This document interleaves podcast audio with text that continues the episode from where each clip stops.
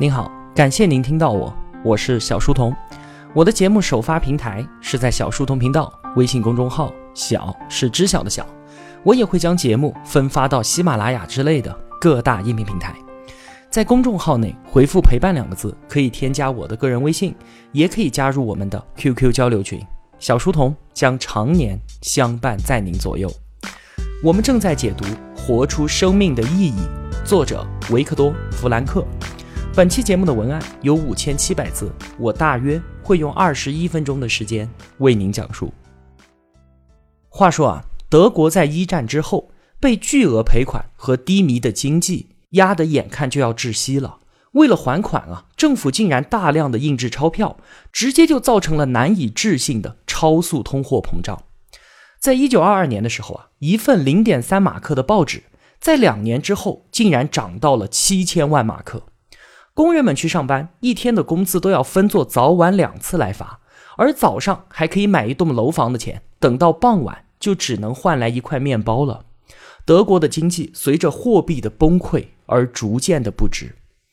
到了一九三三年，有一个人出现在了德国民众的面前，成为了这个国家的总理。这个人啊，看上去品格优秀，不沾烟酒，不近女色，在自我道德要求上近乎完美。而且在一战的时候呢，还表现得异常英勇，获得了作为士兵的最高荣誉——一级铁十字勋章。仅仅在半年之后，这个人就在民众的拥戴之下，以百分之九十的支持率当选了德国总统。接下来的六年时间里面，在他的主导之下，德国修建了大量的公路和工厂，七百万失业民众重新回到了工作岗位上。整个国家不仅彻底的摆脱了经济危机，甚至一跃成为了欧洲第一强国，创造了这般经济奇迹。他也因此赢得了全国民众的绝对信任和誓死的追随。同学们啊，当然知道我们说的这个人，他叫做阿道夫·希特勒。希特勒承诺要带领德意志人民赢得一个光明的未来，要再现德意志帝国的往日辉煌。要让每一个普通民众的餐桌上都有面包和牛肉，但是啊，他所承诺的这个未来需要用血腥的方式来实现。德国民众的富足需要以对犹太种族的大清洗为代价。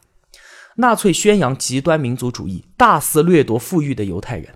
与此同时，令人胆寒的纳粹集中营也就在整个欧洲大陆上迅速的糜烂开来了。那说到这里啊，我们故事的主角《活出生命的意义》这本书的作者维克多·弗兰克也就该登场了。他是生活在奥地利的犹太人，本来啊，他完全可以躲过这一次种族清洗运动，因为当时他已经拿到了美国的移民签证，这让他的父母是欣喜若狂。他们当然希望自己的儿子能够平安的离开奥地利，但是作为儿子的弗兰克呢，却左右为难。是作为一个心理学家去到美国潜心研究自己的心理学呢，还是承担起作为儿女的责任，尽可能的保护自己的父母呢？在这个时候啊，他得到了一个上苍的暗示。他家里的桌子上放着一块大理石，这是从被纳粹焚毁的维也纳最大的犹太会遗址上拿回来的。这块石头上用希伯来文刻着十诫当中的一诫：荣耀你的父母，地上的生命。将得以延续。其实啊，这些所谓的上苍的暗示，都不过是个人内心想法的投射。这个决定，其实在他心里面早就已经做出来了。就算没有这块大理石，也会有别的暗示出现的。弗兰克最终决定留下来，陪在自己父母的身边，让美国签证见鬼去吧。就这样，到了一九四二年的九月份，他们全家都被纳粹带走了。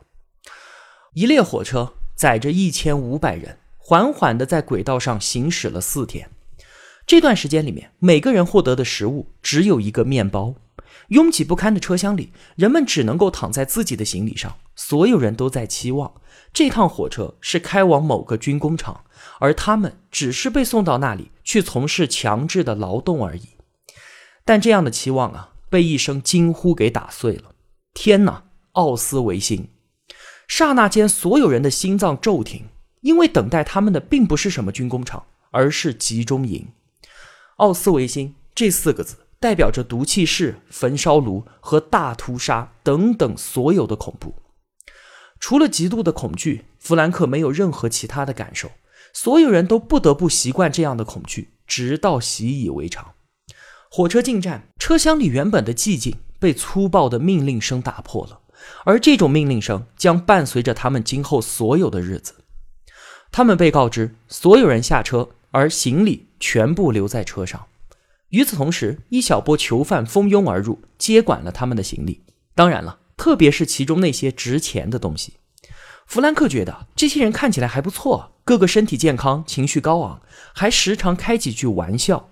他在想，我们是不是也能够得到这样的待遇呢？像这样的想法呢，其实在精神病学当中被称为暂缓性迷惑，就是人们在极度恐惧的时候，会莫名的产生某种希望，会觉得最后的结果并不至于太糟糕。最典型的就是被宣判处决的人，在行刑之前都会产生死刑可能被暂缓的幻觉。其实，我们所有人都会表现出类似的心理。当我们遇到危险，或者是即将遭遇挫败的时候，我们都会出现这样的自我麻痹。我们都会想，应该不至于那么糟糕吧。弗兰克的期待不过就是暂缓性迷惑所带来的幻觉。其实这些人都是经过特别挑选的囚徒，而普通囚徒的状况在集中营当中要悲惨的多得多。所有人被命令排好队，从一名纳粹军官身边走过。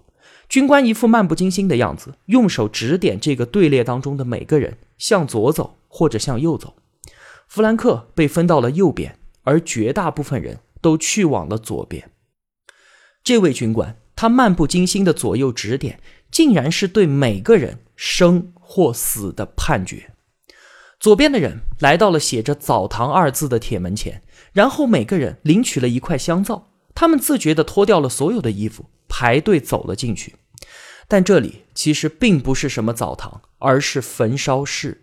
纳粹用香皂和澡堂当幌子，让那些没有太多劳动力的人。安静的、听话的排着队去死。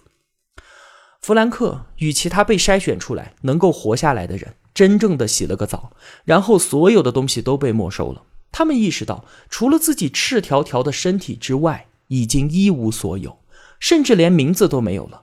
替代弗兰克这个名字的是一个六位数的编号：幺幺九幺零四。他的所有个人财产只剩下了眼镜和一条皮带。后来，他用皮带换了一块面包，能够获得这样的交换机会，已然令当时的弗兰克激动不已了。在集中营的第一天，弗兰克出于结交朋友的愿望，偷偷靠近了一位老囚徒，然后拿出自己藏着的一卷纸，对他说：“哎，你知道吗？这是我科学著作的手稿，它是我活下去的唯一希望，我会不惜一切代价保留它。”老囚徒缓缓转过脸，看着他。脸上露出一丝微笑，起初是哀怨的苦笑，后来慢慢就变成了侮辱和轻蔑的嘲笑。最后，他甩给了弗兰克一句囚徒们经常说的狠话：“哼，狗屁！”在那一刻，弗兰克的恐惧和失落达到了顶点，因为他清楚地意识到自己之前所拥有的一切都被一笔勾销了，自己的前半生已经被彻底的否定了。经过了集中营几天的生活，他们变得越来越能够忍受痛苦，而现实的状况也在不断的挑战着他们的生存极限。囚徒当中有一位医生惊呼说：“我们之前看的教科书都在说谎，书上说睡眠不足的人是没有办法生存的，这完全就是错的。”弗兰克曾经也觉得很多事情是他无论如何也做不到的，但实则不然。有些人啊，曾经睡觉很轻，稍微有点声音就彻夜难眠。但是在这里，即便是旁边的人鼾声如雷，他们也完全可以安然入睡。寒冷的夜晚，九个人睡在一张床铺上，合盖两条毯子，头枕着沾满泥浆的靴子，拥挤在一起入眠。他们没有什么刷牙工具，吃的东西非常非常的少，而且严重缺乏维生素。但是他们的胃却依然能够保持健康。劳动之后的双手是肮脏不堪，但是他们手上的伤口却从来都不会化脓。面对这样绝望的处境，时时刻刻都被笼罩在死亡的恐惧之下，几乎每个人都动过自杀的念头。但是来到集中营的第一天，弗兰克他就暗暗的发誓，绝对不会主动的结束掉自己的生命，一定要活下去，一定一定要活下去。尽管啊，做出自杀的决定并不困难，但是自杀其实没有任何的意义。在这里，对于每个人来说，生存的机会都是微乎其微的。没有人有自信自己能够成为最后那些少数的幸存者之一。然而，来到集中营的囚徒们，其实并没过多久就已经不再惧怕死亡了。他们连毒气室都不怕了，因为对于他们来说，毒气室至少可以免除掉自杀的麻烦。在集中营里面，香烟是硬通货，有充当货币的作用。像是弗兰克这样的普通囚徒，也有一定的机会能够获得几根香烟。他们通常的做法都是用这些烟去换取能够抵挡饥饿的食物，但是也有特例。有时候会看到某个囚徒躺在地上点燃香烟。每当看到这一幕，弗兰克就知道这个享受行为表明他已经失去了继续生活下去的勇气。面对囚头的鞭打，他们将无动于衷；而等待他们的命运呢？要么就是很快的生病死去，要么就是被送进毒气室。活下去的勇气一旦失去了，就再也无可挽回。当弗兰克来到奥斯维辛的第一个清晨，还发生了一个小插曲：有一位老囚徒溜进了他们的棚屋。这个人消瘦的非常厉害，以至于大家一开始都没看见他。他就是想给刚来的人一些安慰，以及一些关于生存的忠告。他说啊。有件事情特别重要，如果可能的话，每天刮脸，不管是用锋利的玻璃，还是用最后一片面包换来的刮脸工具，因为这样能够让你们看起来更加的年轻和健康。在这里活下去，唯一的办法就是让你看上去还能够干活。如若不然，就算是因为你脚后跟上长了一个水泡而走路一瘸一拐的，那第二天你就会被送进毒气室。接着。他环视了所有的人，对着弗兰克说：“希望你不要介意，恐怕你就是下一个会被送走的人。所以其他的人呢，也不用太担心了。”对此啊，弗兰克只是笑了一笑，而他除了笑之外，又能怎么样呢？他们抱有的幻想一个接着一个的破灭，在极度的恐惧之下，开始出现了一种冷酷的幽默感。人们拿各种各样的事情来相互开玩笑，大家都在取笑别人。同时，他们自己也乐于被别人所取笑。囚徒们的心理状态一开始是伴随着暂缓性迷惑的极度恐惧，几天之后就会发生变化，过渡到一种冷漠的状态。这是在极端环境下的一种自我保护机制。一开始啊，进入集中营的时候，人们往往不忍目睹别人被暴打折磨，像是泥潭当中一排一排的囚徒被皮鞭威胁着来回走几个小时。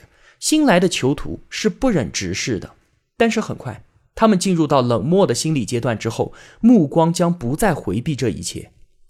有一次啊，一个十二岁的小男孩被带到了医务室，孩子因为没有合适他的靴子，并且长时间在雪地里面干活，他的脚趾被严重的冻伤了。医生用镊子一点一点地拽去那些变黑坏死的组织，而弗兰克等等的一些旁观者麻木地看着这一幕。没有恐惧和厌恶，也没有怜悯和同情，他们已经司空见惯了别人的痛苦、垂死挣扎以及最后的死去。眼前发生的事情根本不足以打动他们。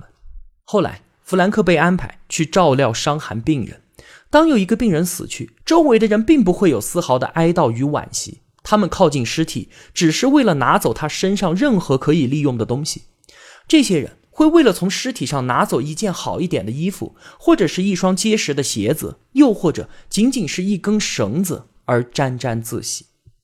进来搬运尸体的人，无非也就是拉起尸体的脚往外拽，丝毫不会顾及尸首与周围的床铺磕碰所发出的巨响。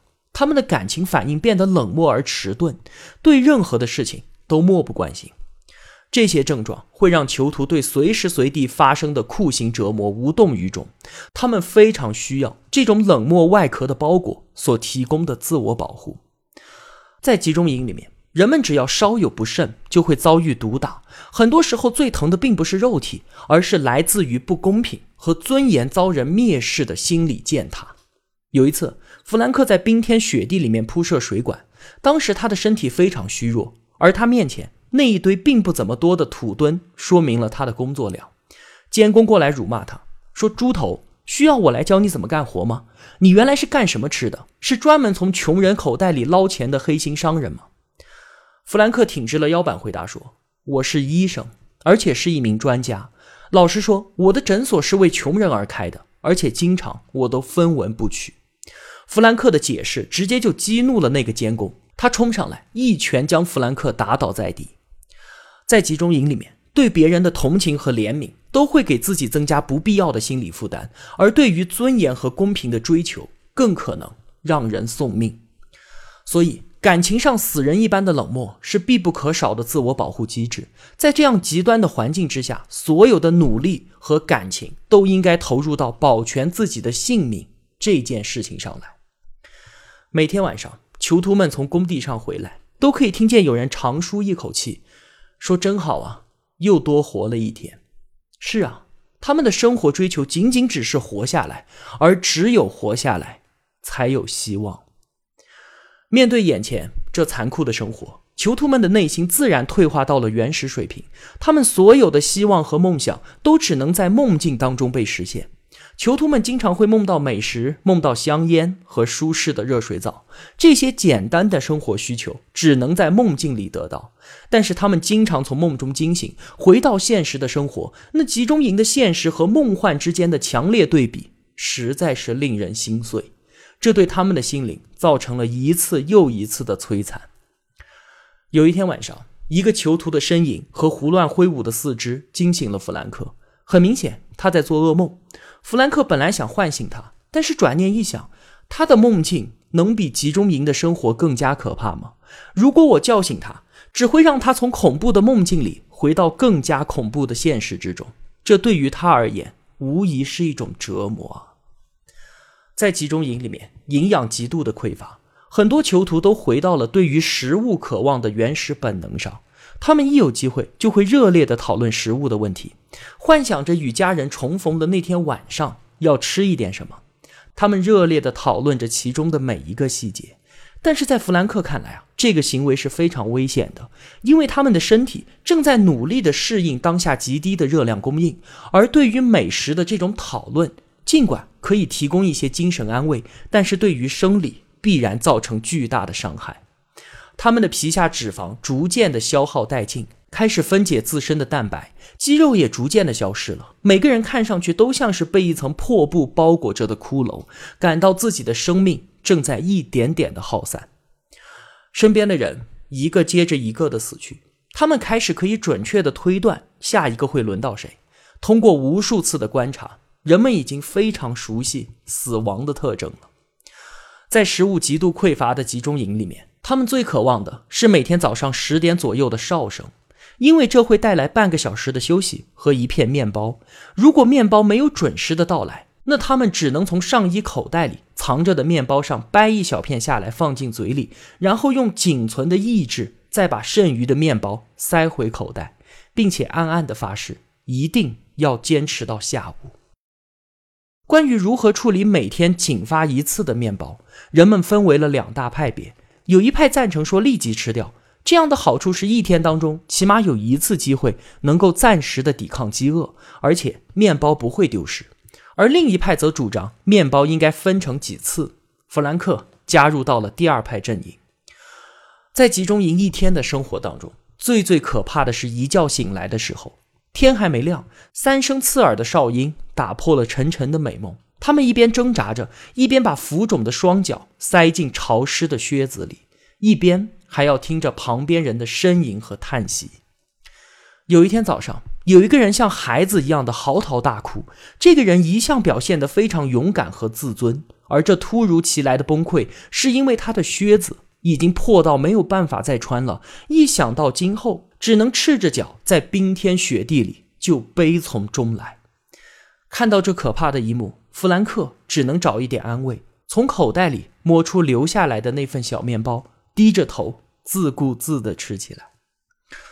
后来，弗兰克与一些囚徒从奥斯维辛转移到了另一个集中营。火车路过了他出生的街道，经过了他居住多年的老房子。他长长的伸着脖子注视着自己的家，他明显的感觉到自己是在用阴间人的眼光看着童年生活的街道。广场和房屋，俯瞰着这个令人毛骨悚然的城市。好了，今天的故事就先讲到这里吧。如果我有帮助到您，也希望您愿意帮助我。一个人能够走多远，关键在于与谁同行。我用跨越山海的一路相伴，希望得到您用金钱的称赞。我是小书童，我在小书童频道与您不见不散。